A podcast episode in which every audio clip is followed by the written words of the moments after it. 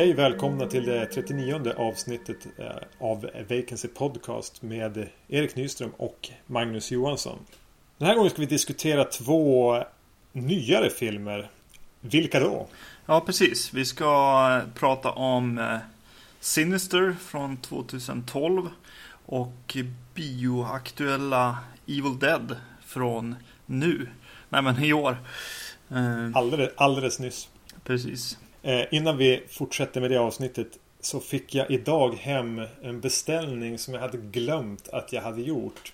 Eh, och nu är det inte det att jag har så dåligt närminne utan någon gång i kanske oktober, november någon gång så förhandsbokade jag eh, en Quentin Tarantino-box på Blu-ray som skulle få svensk release. För det kom en ut, utländsk box som hette någonting med Trip XX eller någonting. Som skulle vara hans filmer förutom Django Unchained. Med någon skiva med extra material, snyggt förpackat, ganska mycket extra godis. Så tänkte jag, ja men den, den kanske man vill ha ändå. Och så hade jag någon rabatt, rabattkupong så jag förhandsbokade den. Och det där har jag hunnit glömma bort tills jag fick ett sms. Eh, från att, att, att, den, att han hade skickats från, från CDON. Men den jag, box jag får hem är ju inte den. Det är ju inte en svensk version av den boxen utan det är en skräpbox. Eller det är bara filmerna, det är inget extra mat. Extra skivan är bortplockat, det är bara filmerna. Mm -hmm. Så det här är väl ett, ett litet varningsfinger för att köpa den svenska utgåvan av Tarantino-boxen och istället importera den. Så jag kommer väl förmodligen att skicka tillbaka den här till CDON. Eftersom när jag bokade den så hade de dessutom angivit att det skulle vara eh, åtta disks och en bild på den utländska utgåvan. Ja, just det. Men. Så undvik. Yes. Tillbaka till det vi här avsnittet då kanske. Eh, lite av tanken med det här var väl att lite grann eh, göra ett nedslag i nuet också. Jo, man får ju den kommentaren, eh, särskilt på jobbet. Eh, när man säger, ja, har du, har du lyssnat på podcasten någonting? Och så säger de, men, men ser ni inga nya filmer? Eller några man vill se, säger de. Eh, ja, så eh, Ja, det väl, visst stämmer av dagsläget lite grann. Ja, precis. Det är alltid bra. Eller ja, det känns kul för en själv också. Det kändes som att det var ändå några år sedan där det började kännas som att nej, nu är det fan slut med skräckfilmen. Det kom massa direkt till ja, DVD vid det tillfället. Då. Eh, och ja, det mesta var bara skräp kändes det som. Men ja, ibland dyker det upp någon trailer eller någonting man liksom känner att, ja men kanske ändå. Eh, man kan ju prova det liksom. Mm. Det är lite kul att göra. Att göra ett sånt här avsnitt kanske någon gång då och då. Och faktiskt ta, ta, ta fånga upp någonting nytt. Mm. Eh, kanske även våra lyssnare vill höra vad vi tycker om sånt som faktiskt går på bio. Eh, som vi gjorde med Prometheus för ungefär ett år sedan. Mm. Det vi även kan passa på att varna för är väl att vi kommer att spoila hejdlöst i det här avsnittet så har ni inte sett eh, Sinister eller Evil Dead-remaken så kanske ni ska sluta lyssna. Eller ja. Ja, eller se dem innan. Eh. Se dem innan, precis. Och fortsätt lyssna då. Eh, nu innan, alldeles nyss, bara för någon timme sedan när vi började spela in så såg jag även Hemlock Grove, eller Grove, Grove Just det. Första avsnittet. Mm. En eh, serie som Netflix har producerat och som finns på Netflix som lanseras som en skräckserie. Mm. Eh, det har ju kommit en säsong, jag vet inte om det blir något mer. Har du sett någonting av den? Ja, jag har sett första avsnittet också. Ja, det var där jag började och förmodligen kommer att stanna. Ja, det, jo, men det känns lite så. Eh, ja, nej, det kändes inte som min grej, helt klart. Jag får känslan att de vill förlita sig mycket på att, att eh, göra någon slags stämning och ha kufiska karaktärer och övernaturliga hemligheter. Att man ska liksom involvera sig i hela staden. Alltså Twin Peaks, Twin Peaks-varianten. Och mm. Jag kände mig inte det minsta lockad. När du säger Twin Peaks så finns det någon push för att ta tillbaks Twin Peaks. Just nu på nätet det är massor av så här eh, man ska skriva på massa grejer och försöka liksom få igång den igen. Mest baserat tror jag på att, vad det, att eh, Laura Palmer säger vid något tillfälle där. Eh, vi ses om 25 år eller Ja. i någon scen försöker de då få igång den om, om det är två år eller vad det nu kan vara kvar. Ja, tills det är dags. Eh, Men eh, ja, jag blir väldigt nervös, särskilt när jag ser någonting som den här eh, Hemlock Grove eller vad den heter. ja när nej, man ska det känns- försöka vara Twin Peaks. Jag tror att Twin Peaks eh, hade eh, tur och fångade liksom sin grej. Jag tror inte att ens David Lynch skulle kunna hitta vad det var liksom på något sätt igen. Kanske. Nej, samt, samtidigt som det är svårt att inte känna sig lite... Alltså att det kittlar ju lite grann. Ja, jo. Jo, det är väl klart. Men lite, ja, helt klart nervös blir man ju. Eh, mm. Vi kikade på lite trailers också för att fortsätta eh, hålla oss ajour med, med nutiden. Mm. Eh, Precis. Eh, vi pratade om det här med nya filmer och så. Då börjar man ju tänka, vad, vad finns det? Och jag tror att Sinister här till exempel kommer av, av just en sån här genomtitt på IMDB av vad, vilka trailers som, som är på G. Och när jag såg Sinister-trailern för första gången så blev jag ändå nyfiken. För det kändes som den hade, kunde ha någon stämning där. Det var bara egentligen ja, hotet eller vad man ska säga i trailern som kändes eh, riktigt illa. så, så ja, eh, jag vill liksom eh, se den då. Men eh, nu har vi sett på nya, lite nyare trailers. Jag såg eh, trailern till eh, remaken på Carrie. Var en som, jag, som vi kikar på nu. Mm, precis. Med Chloe Moretz Mm, som eh, hitgirl från, från Kick-Ass som, som Carrie och Julianne Moore som mamman. just det. Och eh, inte ens i en så pass kort trailer lyckas de få den intressant. Alltså, det ser väldigt, väldigt trist ut.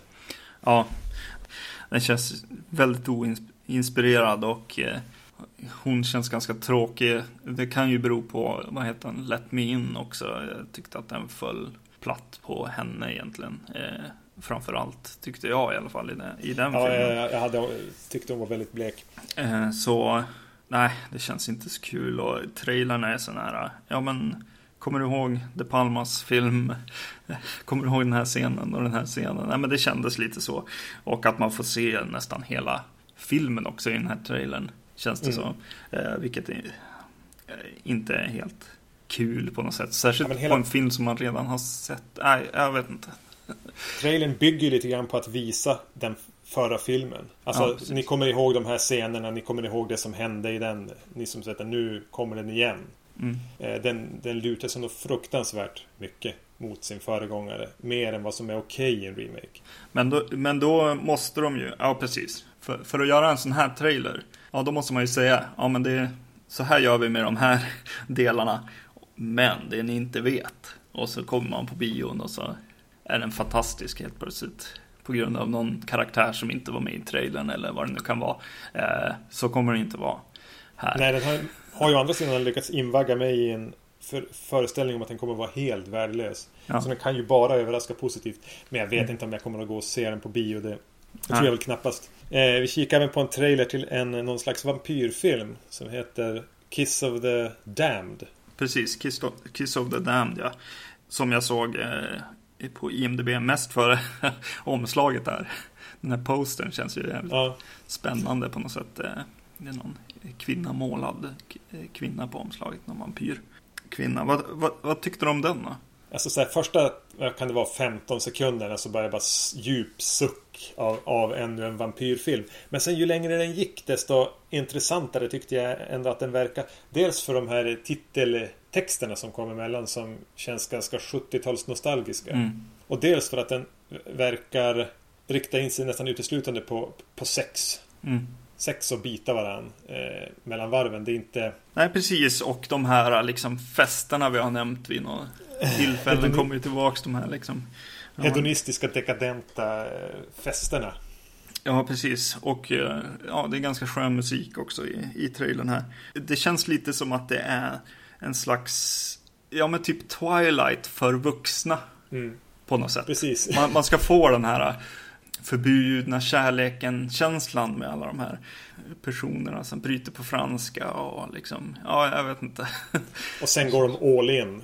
Ja, Alltså det är precis. inte, kameran glider inte undan och det är ingen, predikas inte någon återhållsamhet utan tvärtom. Ja, precis. Eh, sen verkar det ju vara någon eh, tråd där med någon kvinnlig vampyr som går för långt och blir den här Rogue-vampyren. Mm. Som de kanske måste stoppa eller något. Ja, det är bara en liten tråd i trailern. Jag gillade mer känslan av att av, av så här, vuxen Twilight. Ja, precis. Ja, men det är ju precis. Det som kittlar i Twilight för, för pre-teensen görs här för vuxna på något sätt. Det ska Så vara den, lite spännande. Ja, den känns ju mer spännande än Carrie. Mm. Vi kikade även på en trailer till en film som jag tappade namnet på nu. Eh, Sun, Sun Don't Shine heter den. Ja, Eh, vi, vilket var lite intressant. Jag, jag kollade några trailers och, och kände verkligen att, äh, vänta det här, det är, det är varken en, ja, det är som ingen skräckis egentligen, eller genrefilm kanske.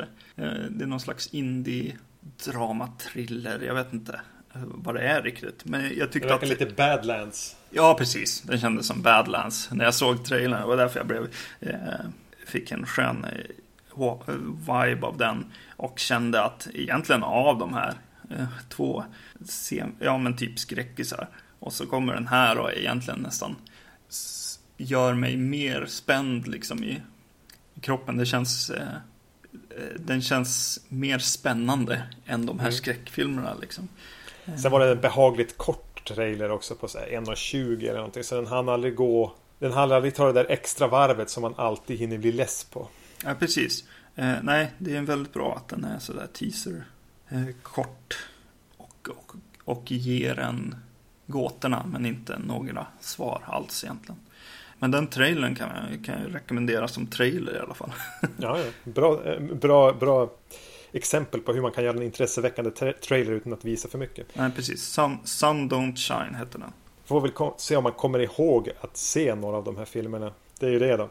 Eh, sen noterade jag även nu när jag satt och kikade runt Sinister och då blev jag påmind om Insidious. Mm. Och upptäckte att det kommer en uppföljare till Insidious i höst. Ja, okej. Chapter 2 med samma skådespelare. Mhm. Så det blir väl, jag antar att de försöker kränga ut en lagom till Halloween. Ja, ja gud. Ja, ja. Ja, ja. Det är så man gör. Det är, som eh, det är någon sån här, jo men vad, vad heter den? The Last Exorcism. Eh, Eller något sånt. Finns det någon film som heter som har fått en The Last Exorcism 2? För, jag vet inte.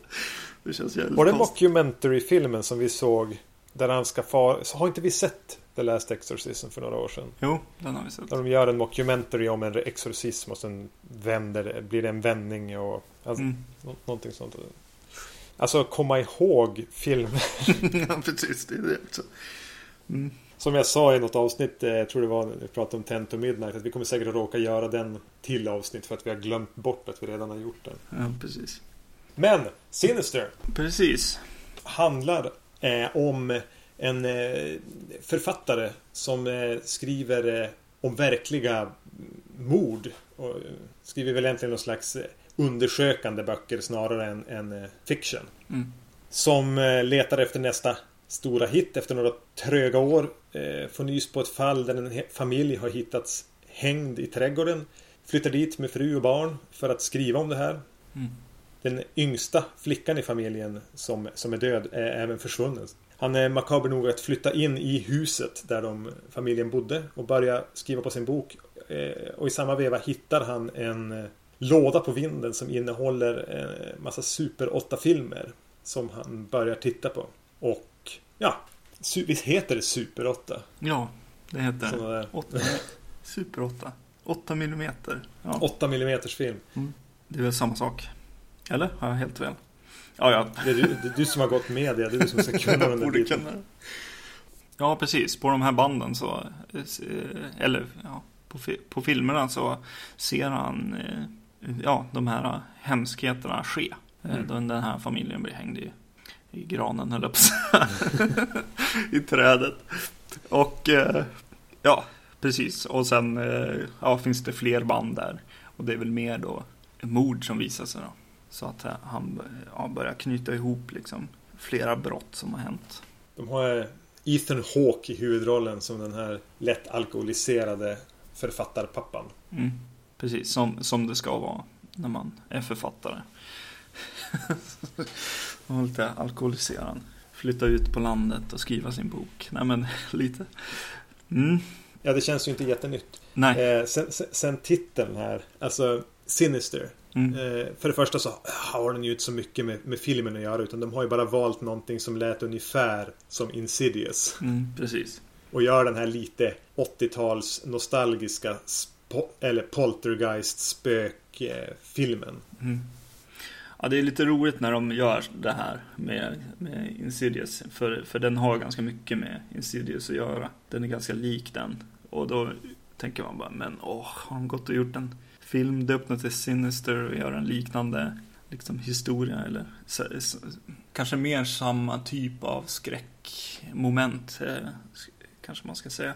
Men eh, ja, sen visar det sig ju att det är samma bolag också, eller samma producent i alla fall som har, har gjort de här. Och Paranormal Activity också, vilket då, eh, de två filmerna har ganska mycket med den här filmen att göra.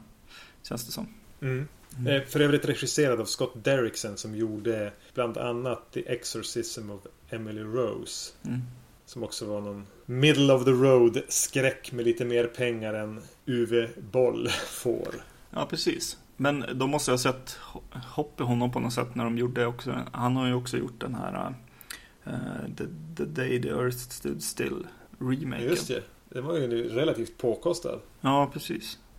Kanske. Jag vet inte faktiskt. För jag har inte sett den, men jag... Jag, Jag har sett det, delar av den på... Jag hade Kanal Plus eller något sånt där för några år sedan och då vevade de den. Mm. Och då försökte jag se den med om jag somnade eller om jag slutade se den eller om jag såg slutet. Jag kommer inte riktigt ihåg.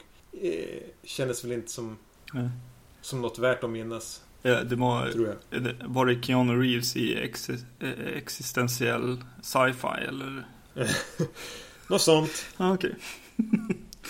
ja, det har man ju sett förr. Mm. Ja.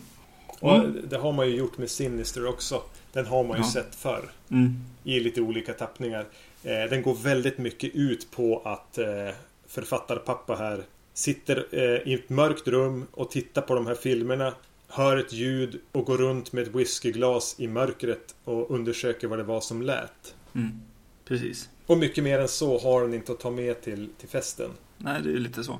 Och, och så har den Ethan Hawke då. Som ja, på något sätt har något slags utseende som, som funkar för hans eh, liksom, roller han tar nu för tiden. Känns det som. Lite Ja. grann.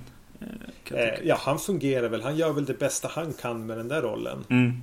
Eh, Jag kan inte säga något om Ethan Hawke, men Nej, man kan ju säga mitt- av liksom, ja precis. Nej, han, man skulle ju definitivt kunna säga att han bär den här filmen. han är ju å andra sidan den enda karaktären i filmen. Ja, Alltså Ja, det, han har visst en familj som finns någonstans där i det här mörka huset men de ger sig ytterst sällan till känna. ja. Och de har ingen personlighet.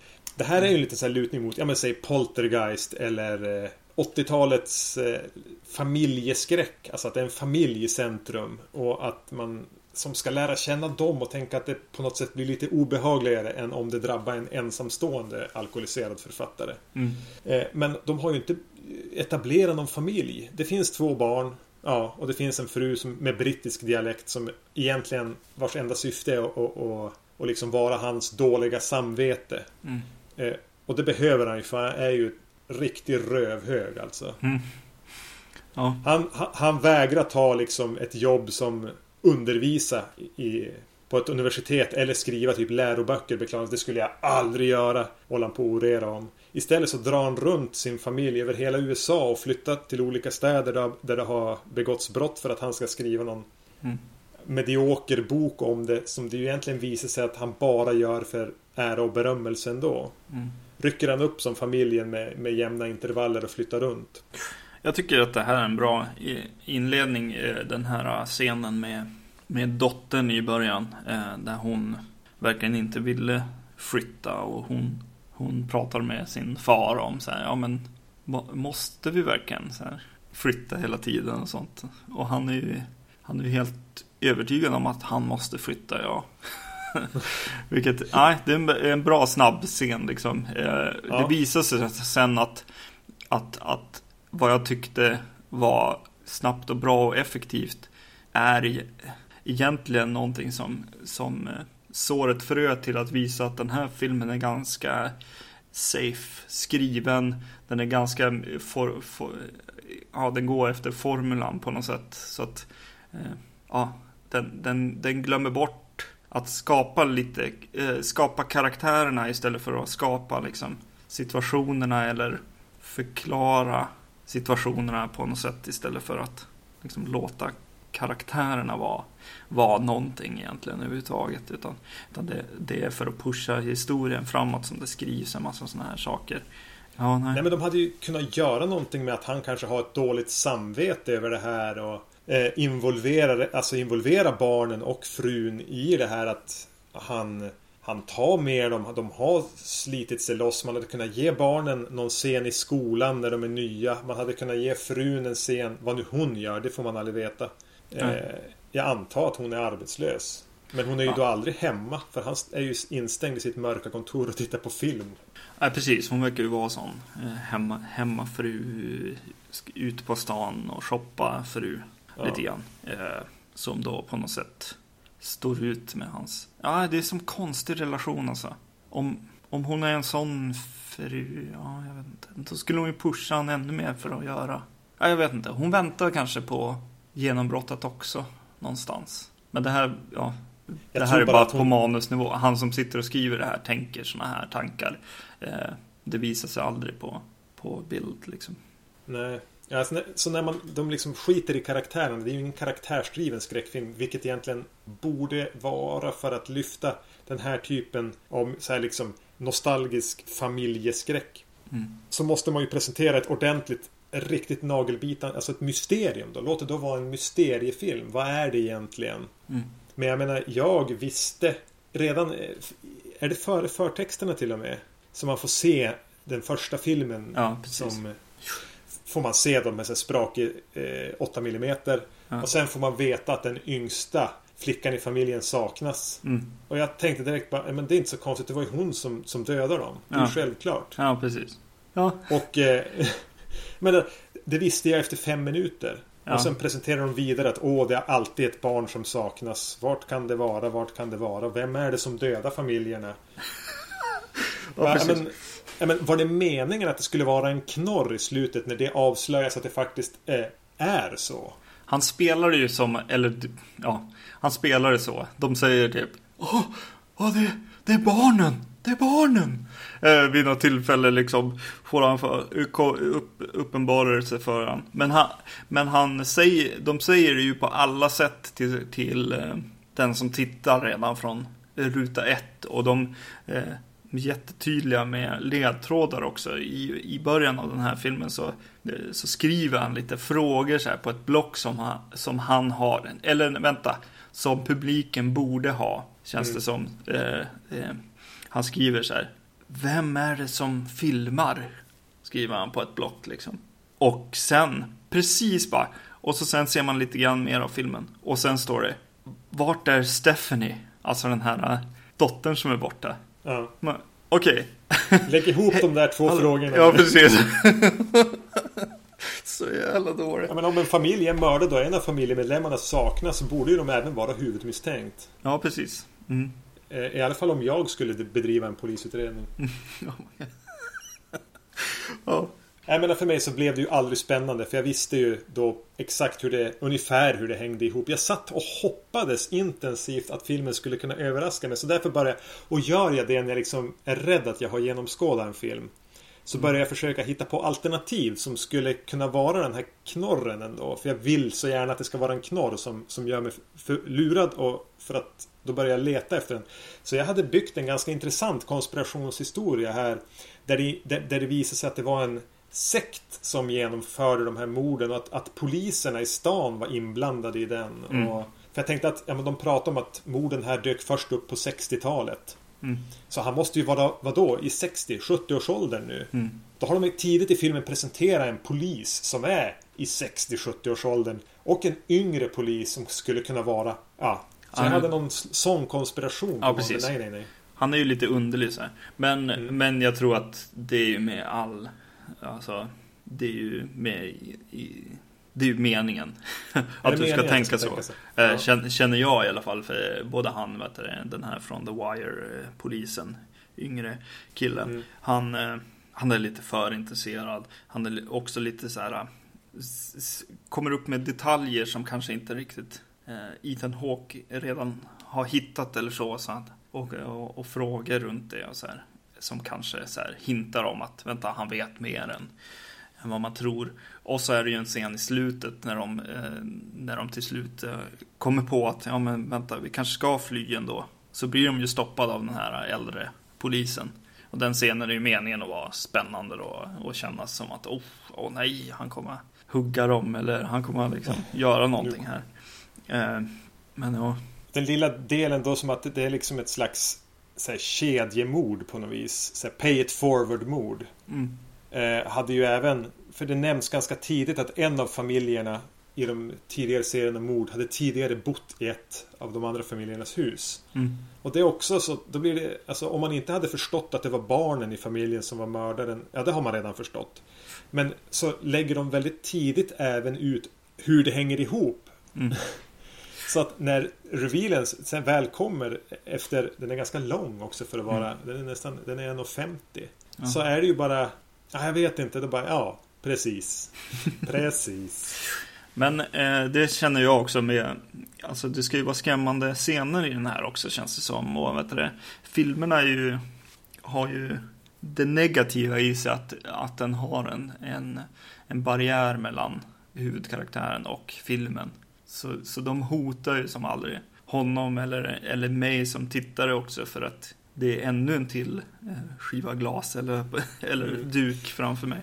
Eh, och eh, de filmerna är, de, de är liksom lite så här halv sadistiska grejer, men det är alldeles för lite läskigheter i dem. Alltså de skulle ha mer, jag vet inte, själva jakten på något sätt. Eh, Det de visar är ofta, okej, glada familjen, sen klipper de till när familjen blir dödad, typ som eh, De- Dex, Dexter gör det, typ.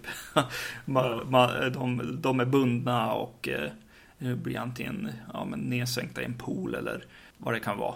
Och, och det är ju så här, tanken här är god. Den är ganska, det är en, o, det är en obehaglig sak som kan hända en människa. Men de, de gör det med sån distans att man, man, man får ju aldrig känslan av att man är någon av de här personerna eller att man, att man känner för dem. Utan bara, ja okej, det så, de- sover i en bil, bilen börjar brinna, okej.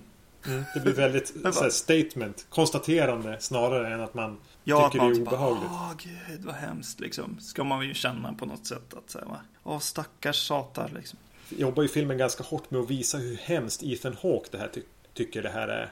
Han sitter där och dricker och dricker och dricker och tar sig för pannan och skakar på huvudet. Och, och ändå tar det flera dagar för honom att se de här filmerna. Mm. Tyckte jag också var lite märkligt. Ja, precis.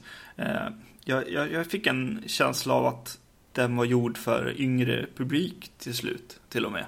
Att så här, ja men just när eh, det ska skäras av någon hals, ja då klipper de och gör det i hans, eh, hans glasögon istället. Och att så här, att just de blodiga bitarna, eller vad man ska säga, de, de klipps gärna ifrån till en reaktionsbild eller till, ja jag vet inte, filmen tog slut eller vad det kan vara liksom. Men det är så här snäll och trygg skräck för eh, Ja men det är för tweens. Ja, precis. Ja, ja det är väl lite så.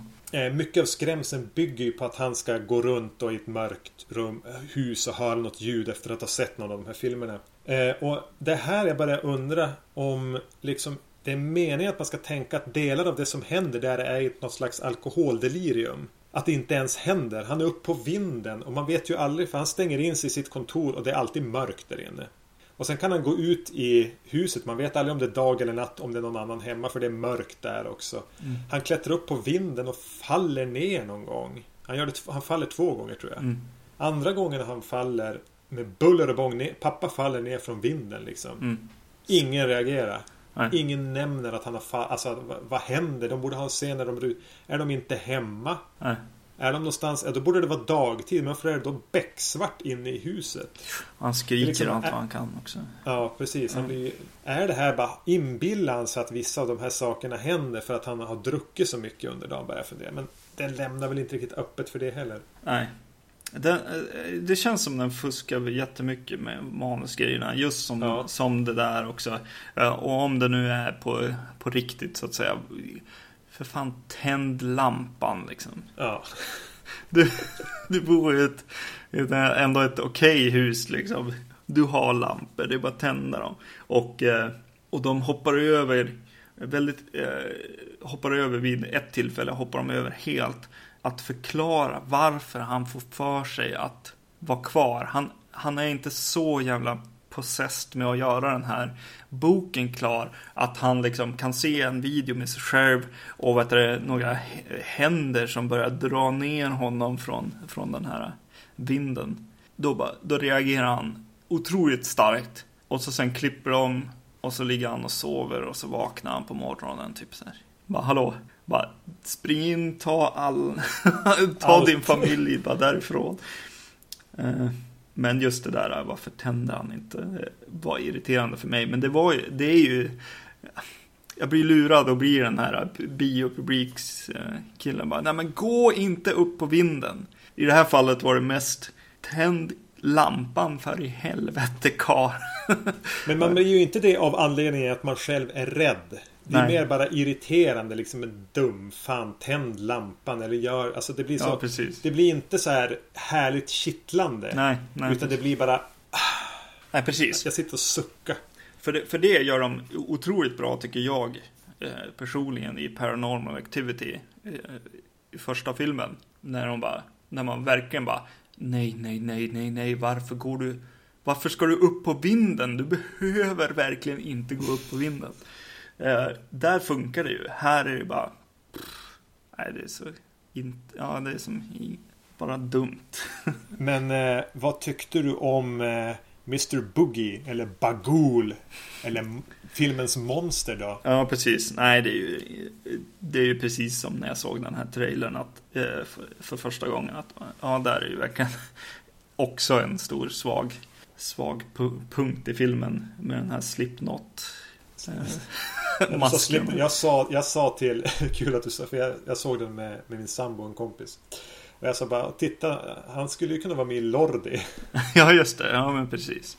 Ja, kanske till och med det när han syns första gången, dels är han, reflekteras han på, på en pool eller vad det är och liksom stannar och så tittar och liksom bara kollektivt så här var det. ja. Det var inte ett så här oh eller så här ett, ett, att det blev tyst för att man undrar vad är det där utan det var som ett Ja precis. De försöker skrämmas med så här dyka upp framför kameran grejer också med honom. Jo. Men nej, de har verkligen ingen. Jättetrötta. Ja. Eh, väldigt dålig design på han och sättet de använder han är väldigt dåligt. Men eh, på tal om dålig design. Det är en sekvens nästan som en slags fånig ballett som också fick mig att tänka på alkoholdelirium. Mm. När Ethan Hawke som vanligt svassar runt i, ett mörkt hus och det dyker upp så här barnspöken. Mm. Som ser ut som om, ungefär som om jag skulle sminka ett gäng sjuåringar för att gå ut på Halloween. Ja. Så, och så dyker de, de, det är inget hot i scenen. Det är inte så att de dyker upp på ett obehagligt sätt. Och de gör det så många gånger att man bara, ja vart ska nästa ung jävel stå då? Ja, precis. Jag tittar där kommer han in på ett extremt icke-läskigt sätt. Ja. Kan du bara gå ur bilden så att vi kan gå vidare och komma igenom den här scenen? ja, Nej, den var väldigt dålig. Men det, ja precis. Det är jobbigt att visa det läskiga helt enkelt. Särskilt i ett spö, ja, spöksammanhang till exempel. Men du som är lite rädd för spöken då. eh, fungerade någonting på dig? Och jag måste säga, min, min eh, fru eh, eh, Therese, hon eh, lyssnar inte så mycket på de här avsnitten. Men eh, sen sist vi hade eh, The Changeling avsnittet hade, lyssnade hon på och så kom hon fram till mig och sa Men jag visste inte att du var rädd för spöken.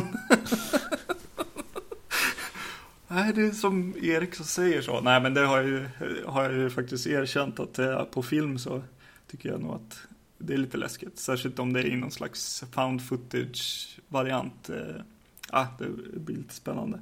Eh, nej, jag tycker inte att det här funkar alls.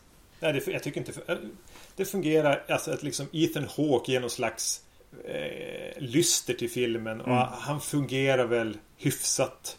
Ja. Men i övrigt, alltså så jag har redan trängt den här ur mitt... Den är så meningslös. Mm. Eh, då kan man väl... Jag tyckte Insidious var rätt, rätt okej. Okay. Ja, precis. Ja, precis. Särskilt i början. Ja, den fick ju faktiskt nackhåren att resa sig några gånger. Att de sen tappar bollen fullständigt under andra halvan.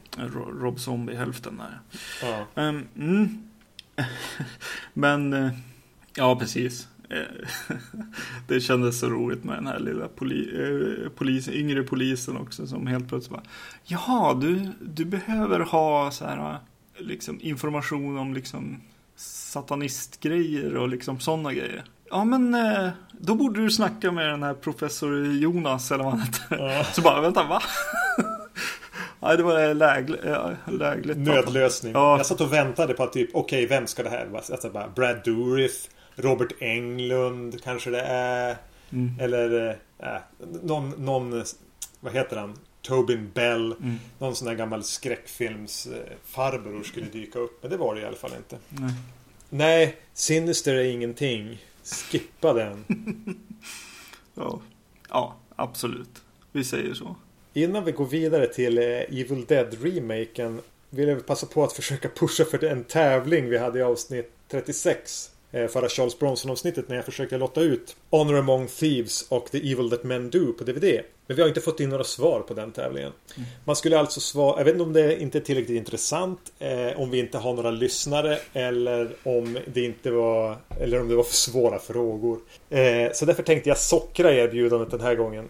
Eh, inte nog med att man då får eh, Honor Among Thieves och eh, The Evil That Men Do på DVD. Man får även det här avsnittets Sinister som vi nu har gjort fantastisk reklam för mm. på Blu-ray. Och förra avsnittets I Saw the Devil på Blu-ray. Som är en avsevärt mycket bättre film. Mm. Eh, frågan är densamma. Vad är Charles Bronsons riktiga namn? Han arbetar alltså under en pseudonym. Charles Bronson heter egentligen något annat. Vad är det? Och vi vill även veta vilken som är er favoritfilm med Charles Bronson. Så kan ni vinna inte mindre än fyra filmer. Mm. Det, tycker jag, det tycker jag är bra. Ja, absolut. Bra pris. Så uh, mejla in ert svar på uh, podcast.vacancy.se Ja, det vore grymt. Jag skulle vilja ha I saw the devil på Blu-ray. Så uh, skriv in.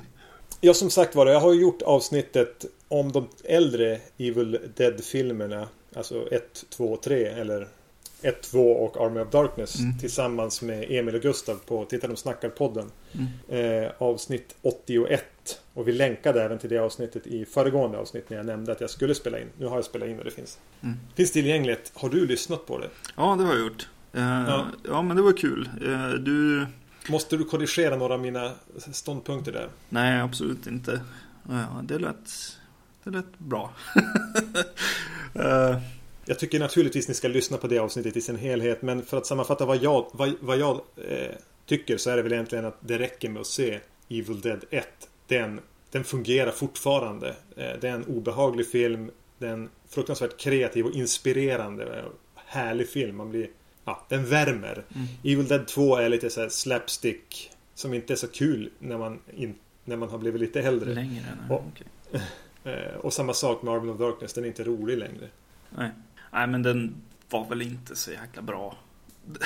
Då den kom heller. Nej, precis. Det kändes så lite grann. Eh, jag har ju, ja du har ju just sett alla de här då. Vilket ja. jag tycker är bra eh, infallsläge här nu då. Eftersom att jag inte har sett dem på många år nu. Någon av dem. Jag minns väl kanske Evil Dead 2 som liksom underhållande. Mm. Eh, vilket det, låter som att den, eh, den är för en lite yngre målgrupp kanske. Alltså den är ju inte, den är ju inte skräp. Den har ju fortfarande en del alltså, kvaliteter just i att vara fartfylld och lite underhållande. Mm. Men den blir, nej den är inte så kul längre. Just det. Evil Dead 1 är ju den film som jag eh, personligen har köpt flest gånger. Först har jag köpt den sönderklippt av svenska censuren på VHS. Sen köpte jag en VHS när, det, när, det, när den kom oklippt version. Och så köpte jag DVD, en av de första DVD-erna gissar jag. Att jag köpte den. Och så sen kom det ju bara mer och mer special ultimate the final edition av den här filmen. Eh, så jag vet inte om jag har köpt den fem eller sex gånger. Eh, har du så, köpt den på Blu-ray? Nej, precis. Det är ju det som är grejen. Det känns som att, nej fan alltså, jag kan ju inte köpa den där filmen en gång till. Eh, så, nej precis. Och därför så har jag inte heller sett den på väldigt länge, tror jag. Eh, visst har du The Book of the Dead-utgåvan av Ja, den? precis. Med, så här En gummi, alltså så- gjord så att ser ut som boken. Ja, precis. Eh, en pizzeria här i stan i Skellefteå har den Fast med en vanlig bok inuti som gästbok. Jaha. Jag antar att de ty- tycker att det ser ut som smält ost eller Ja, någonting. just men- det. Vad härligt.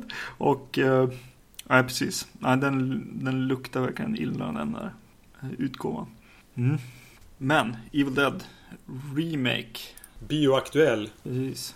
Den kom... Eh, det har väl varit prat om en, re, en fjärde film eller en reboot eller en remake ganska länge. Eh, eller att Sam Raimi skulle göra någonting själv. Mm. Men han finns med i bakgrunden här. Både han och Bruce Campbell finns väl med som någon slags hova in pengar-killar. Ja, och Ro- Ro- Tapper också. Tappert, Tappert ja. Eh, Den är regisserad av en, av en kille som heter Fede Alvarez. Mm. Och nu när vi satt, innan vi, just innan vi skulle spela in, satt och kikade på han på IMDB så bara muttrade och bara alltså, jag måste ha gjort något fel med inställningarna på IMDB. Allt står på spanska. ja, när det ska vara så. Han är därifrån. Han är från ett, sydamerikanskt land. Han är från Argentina eller någonting. Det var det att omslagen på de här filmerna stod det på engelska på så jag blev förvirrad.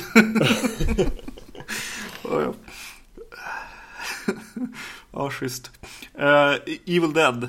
Ska vi... Ja, precis. Det handlar om ett gäng ungdomar som ska ut i skogen eh, till en stuga. Och eh, ja, de ska hjälpa en tjej att eh, eh, bli av med, eller vad heter det, go cold turkey med sina droger. Hon ska, hon ska sluta med droger helt enkelt där i stugan och så ska de eh, vaka över henne eh, medan hon blir drogfri här då. Och eh, i skogen så finns det något ont och de hittar en, en bok som eh, väcker någon slags ondska till liv där ute i skogen. Precis. Ja, Eh, Storyn är ganska enkel. ja, jag vet inte om ni har hört den för. Eh, förutom att den här har en, en eh, liten före förtexterna sekvens om en kvinna som blir nedklubbad i, i skogen av några rednecks. Eh, insläpad och, och fastkedjad runt en påle nere i, i någon källare och så kommer hennes pappa dit och säger att nej vi måste göra det här, vi är här för att hjälpa dig. Sen sätter de eld på hon och skjuter skallen av hon. Innan hon har börjat brinna allt för mycket så förvandlas, eller börjar hon väsa någonting om att svälja deras eh, själ och hennes ögon blir gula och det visar sig att hon är ju besatt. Mm. Så att de gjorde ju rätt. Ja, precis. Mm. Och det är ju ingenting som är, det är en liten ny touch till skillnad från, från originalet som vi börjar kastas rakt in i. Mm. Vad tyckte du om den lilla knorren med att ha någonting före förtexterna? Ja, men det, det funkar väl bra också. Det sätter ju också en, en eh, mytologigrej egentligen. Att, att det här sker om och, om och om igen på något sätt. Man kan ju sätta... Det betyder ju på något sätt att man skulle kunna sätta den här filmen eh, före, efter, vart som helst i, i liksom Bruce Campbell-versionen, eller vad man ska säga, till, eh, originalet egentligen. Mm. Så skulle man kunna säga, ja men det här händer i stugan om och om igen på något sätt. Känns det som lite grann. Ja, då kommer den sekvensen som väl, ja men visst den, den kanske spelar liksom besatt av en ondska kortet väl lite för tidigt. Mm. Sen kommer det då en titelsekvens, liksom svart, duken blir svart och så står det med röda bokstäver Evil Dead och det kommer in svarta trädrötter. Mm. Och så är det ett sånt här tung, eh, dovt, väldigt högt påträngande Mm. ljud. Ja, precis. Som var lite grann, lite grann som Insidious fast inte lika hetsigt kanske. Men det tycker jag, jag gillar den där grejen liksom. Ja, precis. Bah! Drag Me To Hell hade ju precis exakt samma, samma sak. Det har gjorts några gånger men jag, jag tycker att det fungerar ganska bra. Ja, ja precis. Det är nästan Funny Games början kanske. Ja. Ja. Ja, precis. Vad tyckte du om den här nya eh, delen de har lagt till då? De har lagt till att eh, de, en anledning egentligen till att åka till den här stugan som inte är Mm. eh, ge sin flickvän ett eh, halsband eller vad det nu var. Eh, Ganska fult smycke. Ja, precis. Ett förstoringsglas eller vad det är. Ja. eh, mm, och utan nu ska de liksom, ja, rehabilitera. Någon ska liksom vänja sig av vid sin drogmissbruk. Jag tyckte en, jag, alltså det framkom, jag vet inte om det var i trailern eller om jag bara hade läst det i någon eh, summering. Att, så det visste jag om att det skulle vara. Och jag tycker att det är ett väldigt ganska bra grepp. Att ha med som en detalj. Inte att det gör den på något sätt unik, men det är en liten kul detalj att ha med den här att hon är, får svår mm. abstinens och att de gör det som en av anledningarna till att stanna kvar där. Bara, nej men allting hon säger nu är bara hennes drogabstinens som spökar. Så vi bryr oss inte, vi stannar kvar oavsett vad. Ja, precis. Den biten är ganska eh, något sånär påhittig. Ja, det är den ju. Det är ju på det sättet att det... På, ja, men till eh, fyndigt vis på något sätt. Mm.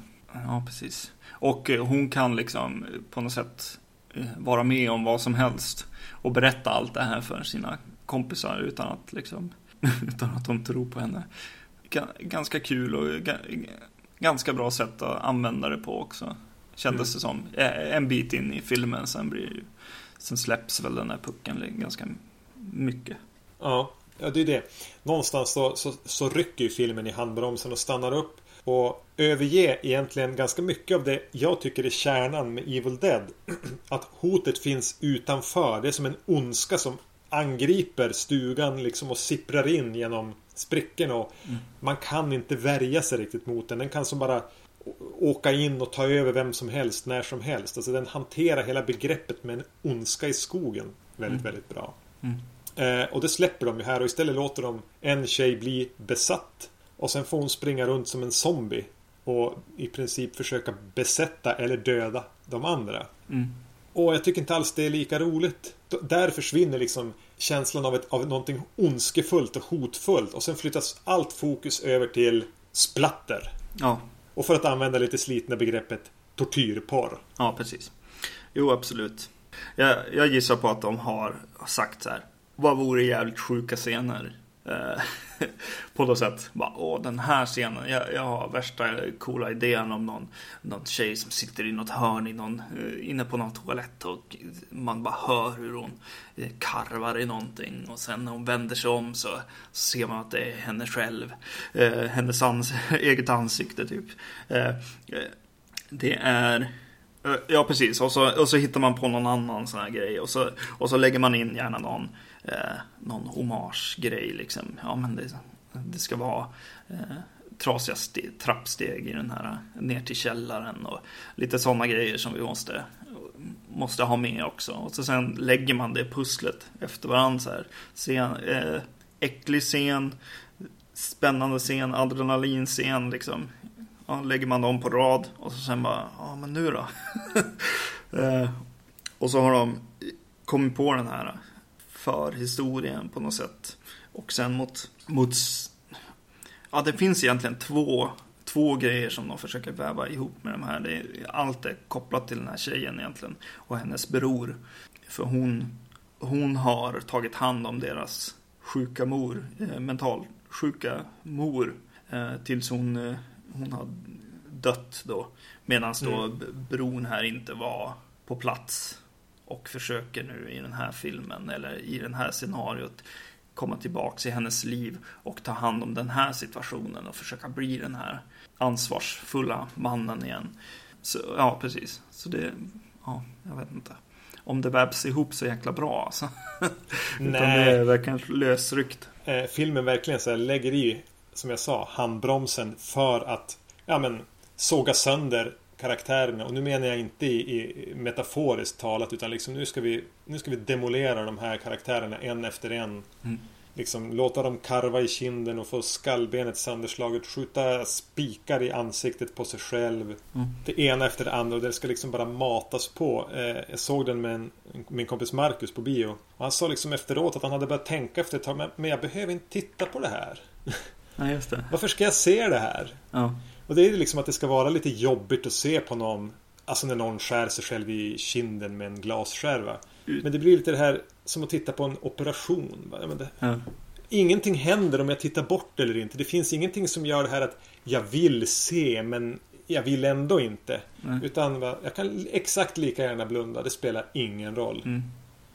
Om, om de hade liksom spelat upp lite grejer med att de är besatta på något vis av någonting.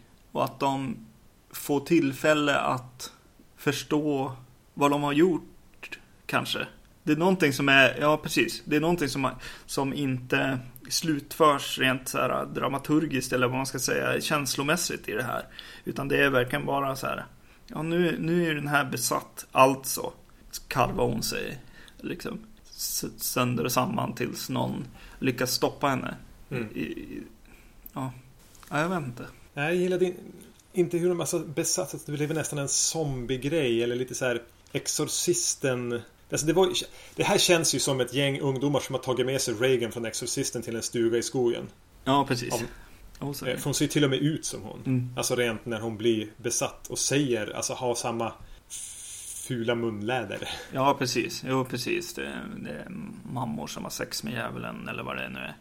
Ja, Fast liksom, det funkade i Exorcisten eh, 40 år sedan. Mm. Fortfarande lyckas vara grövre i språket än den här filmen. Mm. Att man fortfarande hajar till i Exorcisten när de börjar säga sina fula saker. Liksom här är det mer bara, ja men din mamma. Ja, precis. Och sen är de typ 25 och säger det, inte 13 mm. som Reagan är i Exorcisten. Mm. Så här, de skulle kunna säga de här sakerna till varandra även utan att vara besatta av djävulen. Ja, precis. Eller ja, av djävulen, av den de är besatta av. Jo, det är sant. Eh, på, ja, ja, spoilar i podcasten du är med på, eh, tittar de snackar, men eh, ni pratade om eh, den här uh, trädvåldtäktsscenen. Ja. Så kan jag, jag, jag vill egentligen fråga eh, återkopplat till det avsnittet så jag, jag, rekommenderar verkligen att ni lyssnar på det. I det avsnittet så nämner du att du tycker nog att det är den värsta biten med eller sämsta, värsta kanske man inte ska säga, men sämsta biten för den passar inte riktigt ihop med, med konceptet på något sätt utan väldigt lösryckt. Eh, just eh, passa ihop, passar den in i den här filmen? Och hur kände du för den i den här filmen? Alltså på ett sätt kanske den passar bättre in för här har de ändå inte brytt sig om vad som passar in och inte. Här handlar det ju bara om att splattra. Mm. Och visst, då kan man väl låta en trädgren åka upp mellan benen på en kvinna. Mm. Det, det, är liksom, det är inte så att det skär sig lika mycket med resten av filmen. Mm. Men samtidigt så tycker jag fortfarande att de bara gör det för att det var med i föregångaren. Det är inte så att det spelar någon större roll här heller. De hade kunnat göra det på ett på intressantare sätt, bättre sätt. Mm. Eh, jag tycker att det är långt mycket obehagligare i första eh, i originalet, den här scenen. Den är mycket mer våldsam och eh, liksom vad ska man säga, close to home. Här, här blir går det och blir en, en dataanimerad gren som blir i princip någon slags mask varelse egentligen som egentligen bara glider upp under kjolen på något sätt. Mm. Det är inte alls lika eh, otäckt på något vis, tycker jag personligen. Så här. Eh, det, ja, jag vet inte. Det är mer som den här Ja, jag vet Det, det känns som något Fre- Ja, precis. Prometheus eller någonting Freddy Krueger skulle ha gjort liksom. Eller vad man ska säga. Ja, någonting. Terror på Elm Street kanske. Um, en annan sak eh, just in, i samband med så använder de sig liksom av ett fysiskt spöke som tar formen av en, av en kvinna som står i vägen och ser så här japanskräck ut som gör att de svänger undan med bilen och mm. hon syns även vid andra tillfällen. Som ju inte heller jag vill förknippa med Jag vill varken förknippa det med Evil Dead men även om man ser det frånkopplat från att det här skulle vara en remake på en annan film så känns det väldigt trött och gjort. Mm. Med att låta någon med lite blött hår och något vitt nattlinne stå i vägen och se lite läskig ut. Mm. Det, har, det har jag sett redan. Om den här filmen nu snarare ska fokusera på att vara en splatterfilm så skippa då Japanspöket. ja. ja, jag vet inte. De ville väl ha något sätt att knyta an till, jag gissar, pre, eh, alltså för sekvensen där. Mm. På något vis gissar jag att den ska referera till, kanske. Eller? Eller ska den referera till mamman som har varit sjuk på mentalsjukhuset? Jag, jag, jag vet inte. Eller hennes egna demoner. Ja, det är väldigt svårt. Ehm, jag minns ju när jag såg den här filmen. Jag, jag såg den innan dig och har inte nyligen sett originalet. Och eh, när jag kom ut ur bion så jag, hade jag i alla fall inte den sedvanliga remake-ilskan. Utan jag kände att, ja men, ja, en film. Nej men det kändes som att, ja men det här är väl okej. Okay. Det känns inte som att de så här, eller jag kände i alla fall inte att de var liksom, jag vet inte. Ja. De har ju försökt göra någonting eget med den i alla fall. Det kan, kan jag tycka. Men jag tycker att det bara det är en otroligt stel och själlös och död film som bara försöker visa, tvinga på en liksom operationsbilder som enda sätt att skapa ett obehag. Och det blir bara meka alltså som ett mekaniskt sätt att det ska bli obehagligt. Det är ungefär som att skratta när man blir kittlad. Då ska jag referera till en film som, som många tycker är en av de bättre eh, remakesen och det är Dawn of the Dead ungefär det du säger nu var det jag fick eh, för känslor där. Att så här, ja men de har ju tagit bort liksom själen. De har bara fokuserat på liksom, oh zombies, kolla zombies och kolla det finns det är en, en kvinna föder ett zombiebarn liksom. Oh, vad läskigt och så. Det, det känns lite, lite som den. Jag minns inte den så mycket, men det känns lite som den, den här filmen. Eh, och då de som då gillade den remaken och eh, de kanske kommer att gilla den här också. Alltså att den är, den är liksom nog bra, jag vet inte. Den här har ju fått hyfsade recensioner, har den inte det? Jag kollade jo. på IMDB, låg den på 7,0 och den ska vara så... Många har gillat det här blodiga berg och dalbane... Jag tycker inte att det är någon berg och dalbana. Jag tycker att det är en film som tuffar på, tvärstannar och sen står den och stampar där och, och försöker liksom äckla mig Mm. Och sen tar den slut. Eh, jag tyckte den var... Jag tyckte inte alls om den. Eh, jag har sett många sämre filmer och många meningslösare remakes. Men den... Mm. Jag, jag, har svårt att se så mycket positivt i den. Jag har några positiva saker förutom förtexten. Jag kan ta dem sen. Men jag vill gnälla mer på den först. mm. Eh, jag menar bland de mer visuella idéerna från originalet på Evil Dead är ju den här lågt krypande kameran genom skogen som kommer och springer ja. och liksom får vara ondskan. Man tänker liksom okej okay, nu har det gått 20, 30 år. Mm. Nu har vi mer pengar, mer teknik. Jädrar vad de ska kunna göra mycket grejer med de där, den där trademark-åkningen, låga kameraåkningen mellan träden. De lyckas ju göra dem sämre. Ja. De envisas som att klippa bort från den hela tiden. Man vill ju se en lång jädra åkning. Så man liksom, hur har de gjort det här? Ja, de har förmodligen datoranimerat träden, tänker man sen. Men ändå, man hade ju, den skulle kunna få en liten känsla att det suger till i magen eller någonting. Nej, då klipper de mellan någon som står och försöker få sig loss eller någon som gör någonting annat så att den hackas upp hela tiden. Mm. Ja, men skippa den helt om ni inte har förstått syftet med den. ja, precis. Och den här glesa skogen och kameran är inte låg nog. Ja, det finns mycket där. Uh, och eh, hur de har designat, alltså när de kommer fram till stugan så här, ja. i, i, I originalet så bara, ja men det där är en, en stuga i skogen, Cabin in the Woods. Ja. Där, där, där, kanske, där skulle jag kunna tänka mig att jag har varit om jag var i USA. Här är ja. liksom bara soundstage. Här har de byggt upp en stuga och så har de byggt träd. Mm. Som bara är så knotiga, så knotiga. Mm. Att liksom Tim Burton skulle inte ens använda så där knotiga träd i någon av sina animerade filmer. Han bara, nej det där är för mycket. och det är innan ondskan är där. Ja. Jo, precis. Jo, det är väldigt mycket sen eh, fredag 13 känsla, eller studiokänsla ja. framförallt.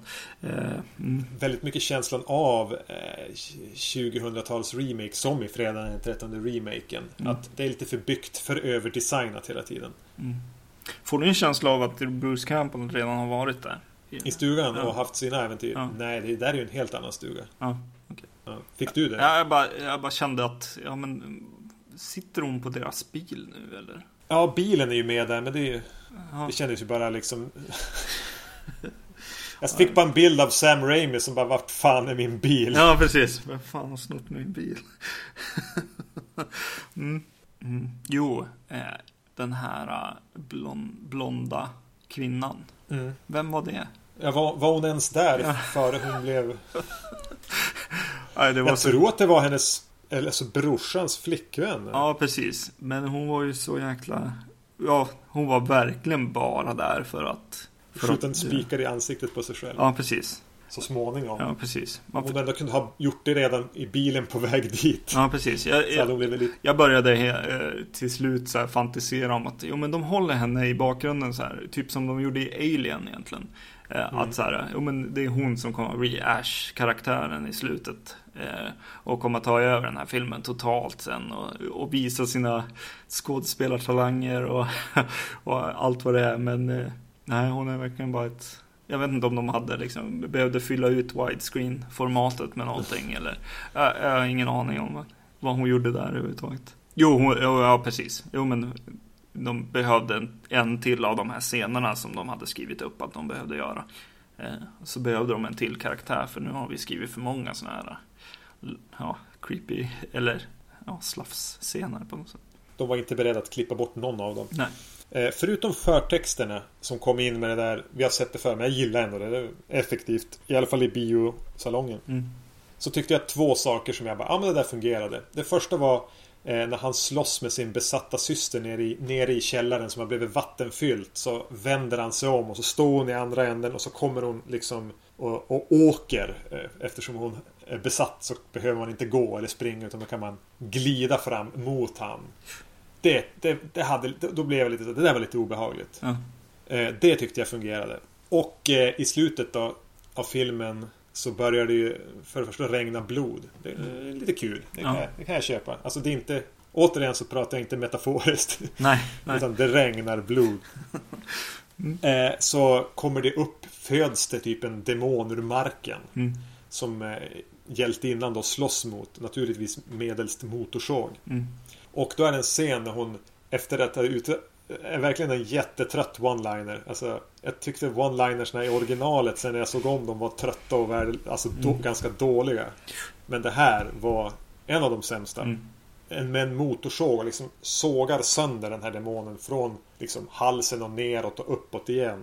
Mm. Och då har de en bild en, en, en bild där man ser hela det när hon står liksom i en röd klänning, det regnar blod och sågar i, i, i bålen på den här demonen. Mm. Jag bara, ja men det där var en dynamisk bild. Mm. Den såg lite häftig ut. Eh, Jag beskrev den för Marcus som jag såg filmen och han bara, ja men det var lite så här Quentin Tarantino moment. Ja, precis. Man, man, man ville nästan vid det tillfället att de skulle ligga kvar ännu längre. Och hon, hon kunde få penetrera den här demonen några gånger till liksom Ja. med motorsågen.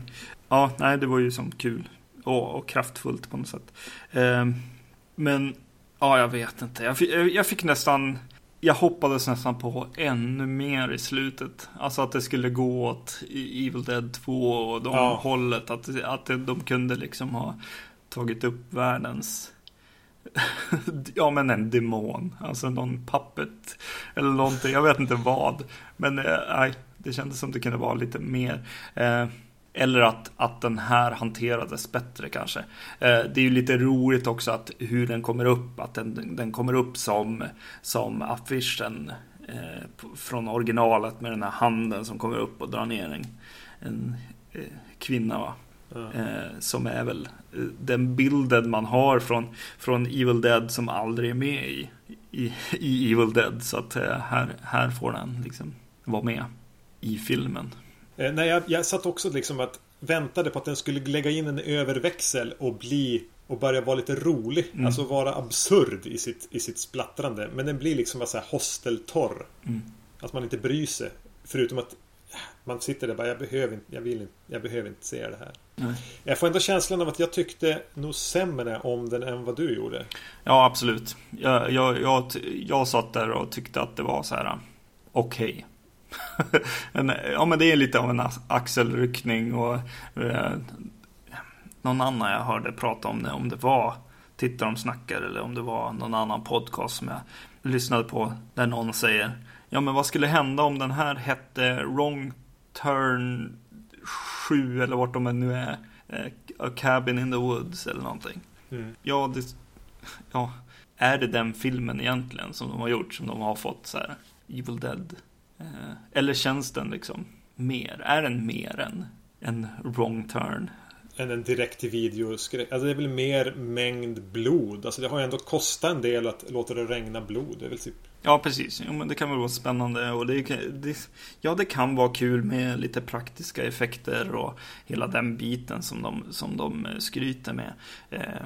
Men sätt de praktiska effekterna i händerna på någon som kan göra, få liv i filmen då. För den här, den här är ju stendöd. Alltså den är verkligen död. Dead. Alltså den... Mm. Lite humor, lite mer fantasi eller lite mer genuin ondska så att den åtminstone blir obehaglig. Mm. Ja, precis. Det... Jag satt Ja. ja, men det är jobbigt med vissa eh, karaktärer som verkligen, verkligen, verkligen bara är där för att dö eller döda eller ja, karva i sig själva då. Ja, visst, en av dem tycker jag får lite liv i början och, och känns som att ja, men eh, hon kommer nog bli, eh, ja, det kommer nog bli någonting av henne liksom. Hon kommer säkert få något värdigt liksom eh, plats i den här filmen, vilket hon inte får alls. Utan, ja, hon hon bara avverkas liksom. Ja men alla karaktärerna avverkas ju bara. Mm. Det är ju inte så att man, alltså det är inte ett uns av engagemang när någon dör. Bara, ja, ja. Mm. ja, man bockar av dem. Ja. ja, men vad hände då liksom? Får han retribution? Får hon liksom Kommer hon sluta med droger? Nej, men, äh, ko, ja, det är, är, det, är, det, är, hon okej okay med sin mammas död nu? Eller jag vet inte. Jag vet inte vad de liksom Ja, vad vill de ha sagt med det de etablerar? Ja. Eh, jag, återigen lite grann som i Sinister, så försökte jag få liv i det här. Så jag tänkte antingen så jag, vill, jag ville ju ha någon form av twist på det. Och jag väste det till Marcus när vi satt i bion. Vad jag tänkte skulle kunna... Nej, jag skulle förmodligen inte tycka bättre om den. Men det här, tänk, alltså hon, när hon kommer dit så dumt, alltså så gör hon ju en symbolisk gest genom att göra sig av med drogerna. Mm som hon har genom att hälla ut dem i deras så här, dagvattenbrunn. Ja. Som de ju sen dricker av. Just det. Okej, okay, om allting bara hade varit en, en droghallucination. Hon bara har slaktat sina kompisar. Ja, just det. Och de som alla, allihopa varit drogpåverkade. De har slaktat varandra och sig själva allting för att de har typ hennes superknark utspätt i vattnet. Ja. Jag, jag, jag tänkte, undrar om de ska göra den grejen, men nej. Äh. Ja, precis. Ja, alltså det skulle ju vara intressantare om hon som liksom karvar i sig själv och sånt. Eh, för det skulle ha mer av en impact på henne. Jag, jag, jag, jag, tror att just den här att de blir övertagna av demoner och det visar sig inte att de finns kvar där och, och känner de här grejerna på något sätt. Om det, om det ändå ska vara tortyr på något sätt. Eh, just nu blir det ju som bara, ja som du säger, en operationsscen istället för en, en, en, något jävligt obehagligt som händer den här personen egentligen. För man vet aldrig om, vad då kommer de komma tillbaks och då vakna och så bara, vad fan, vad har jag gjort för någonting liksom? Eller, vad är jag gjort? Men ja, det... Ja, nej det... Ja. Jag, ty jag, tycker att både den här och Sinister blir bättre om man tänker sig att han inbillar sig i princip allting på grund av att han drack hela filmen, Ethan Hawke. Mm. Och att allting här bara är beroende på, på drogerna de råkade få i sig när de hädde ut dem i brunnen. Mm. Ja visst, alltså man kan göra Evil Dead remaken bättre men det är ändå en Evil Dead remake 2013. Jag, jag, vet jag, förv jag, jag förväntar mig det. inget annat egentligen av den här filmen. Och jag tror att det handlar väldigt mycket om förväntningar i Evil Dead-fallet. Och fast ändå, jag hade ändå högre än liksom för en eh, för fredagen 13 eller vad ja, remaken. Där var jag ja, väldigt negg när jag gick in i salongen och jag var väldigt negg när jag gick ut. Men eh, mm.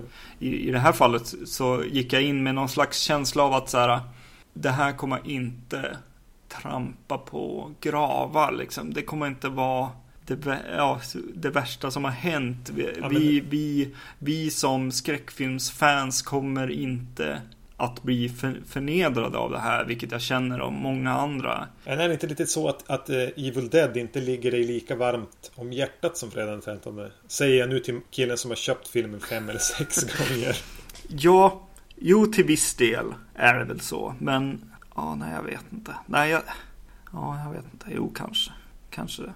Det kanske finns Och, och kanske om jag ser orgi, originalet nu efteråt, det är väl det också eh, med, som, du, eh, som jag försöker säga med förväntningarna att så här, minnet av Evil Dead, liksom, ja, det är väldigt fräscht i ditt huvud.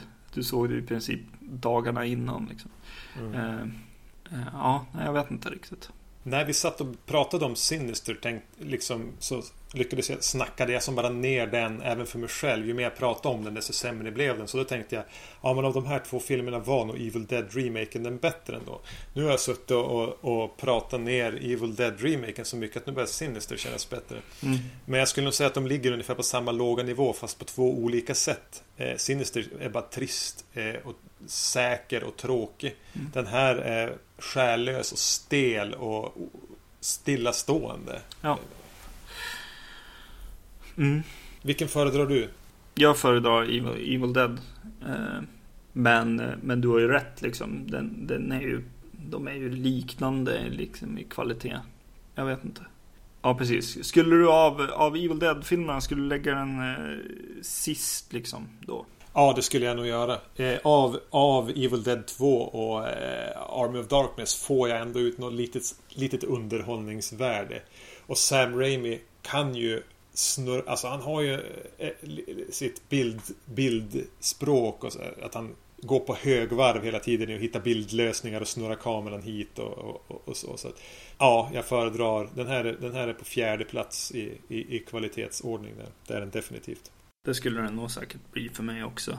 Precis, jag kan inte tänka mig nu att jag, alltså nu så här när jag tänker tillbaks på dem eh, efter att ha sett dem för flera, flera år sedan så ja, så håller jag ju med. Ju helt klart. Mm. Ja, jag repeterar mig hela tiden. Jag, jag, säger det är inte, det är inte världens sämsta remake. Och jag kommer vid något tillfälle se den här filmen en gång till. Liksom. Det tror jag. Det, det, kommer säkert jag också göra. Mm. Eh, men det säger väl kanske mer om mitt eget omdöme än om filmens kvalitet. Mm. Ja, kanske. Eh, men det, för att sammanfatta avsnittet så är det kul att göra de här nedslagen i någonting som känns nytt ändå. Mm. Både för, för egen del, att jag faktiskt tar mig tid att se de här filmerna. För att hänga, hänga med vad kidsen pratar om på skolgården. Mm. Och även kan jag tänka mig att det är lite kul för, för eh, våra lyssnare att höra vad vi tycker om det som faktiskt är nytt. Mm. Sinister är väl nu ett år gammal men... ja, precis.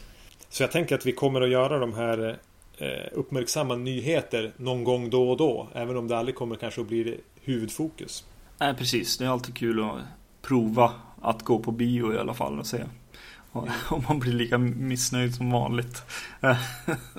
Men ja. Jag tror inte jag hade varit på bio sen jag såg eh, Django Unchained. Mm. Jag, såg, jag har svårt att ta mig på bio. Det kan vara så nu när jag tänker på Evil Dead-grejen också med och bio och sånt där.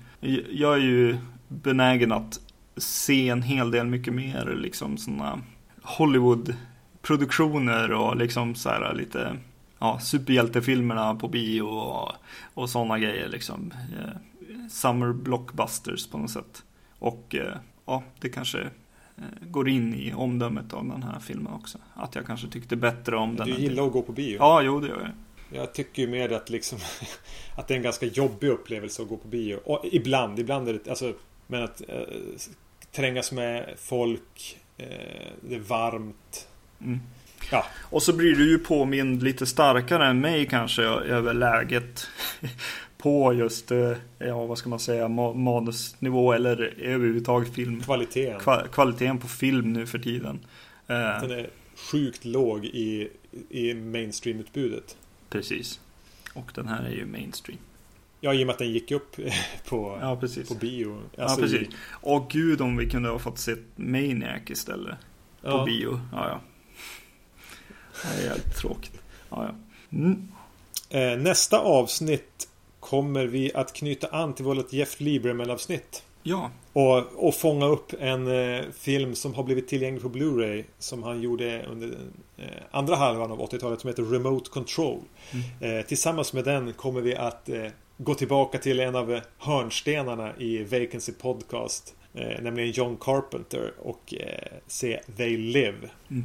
Så det blir nästa avsnitt. Eh, tills dess finns vi som vanligt på vår hemsida www.vacancy.se eh, På iTunes där man kan ge oss höga betyg om man tycker att vi förtjänar det. Man kan skriva en liten kommentar så att vi kommer rösta upp oss så vi, så vi eh, kommer högre upp på deras listor. Mm. Eh, man kan ge oss feedback på det här avsnittet, på tidigare avsnitt eller ge oss förslag på filmer vi borde se på, på teman. Eh, och de kan man eh, mejla till podcastetvacancy.se. Vi finns även på sidan som jag är med och driver som heter filmfenix.se finns våra avsnitt tillgängliga att lyssna på. I forumet där finns det en tråd där jag är mycket aktiv. Du dyker upp ibland. Mm. Även där kan man kommentera avsnitten eller ge, ge, oss förslag på filmer vi borde ta upp. Mm. Och naturligtvis finns vi även på Facebook. Eh, gilla oss gärna där och dela gärna avsnitten. Ja, nej kul. Då får vi ses och höras nästa gång. Precis. Yes. Hej hej. Hej.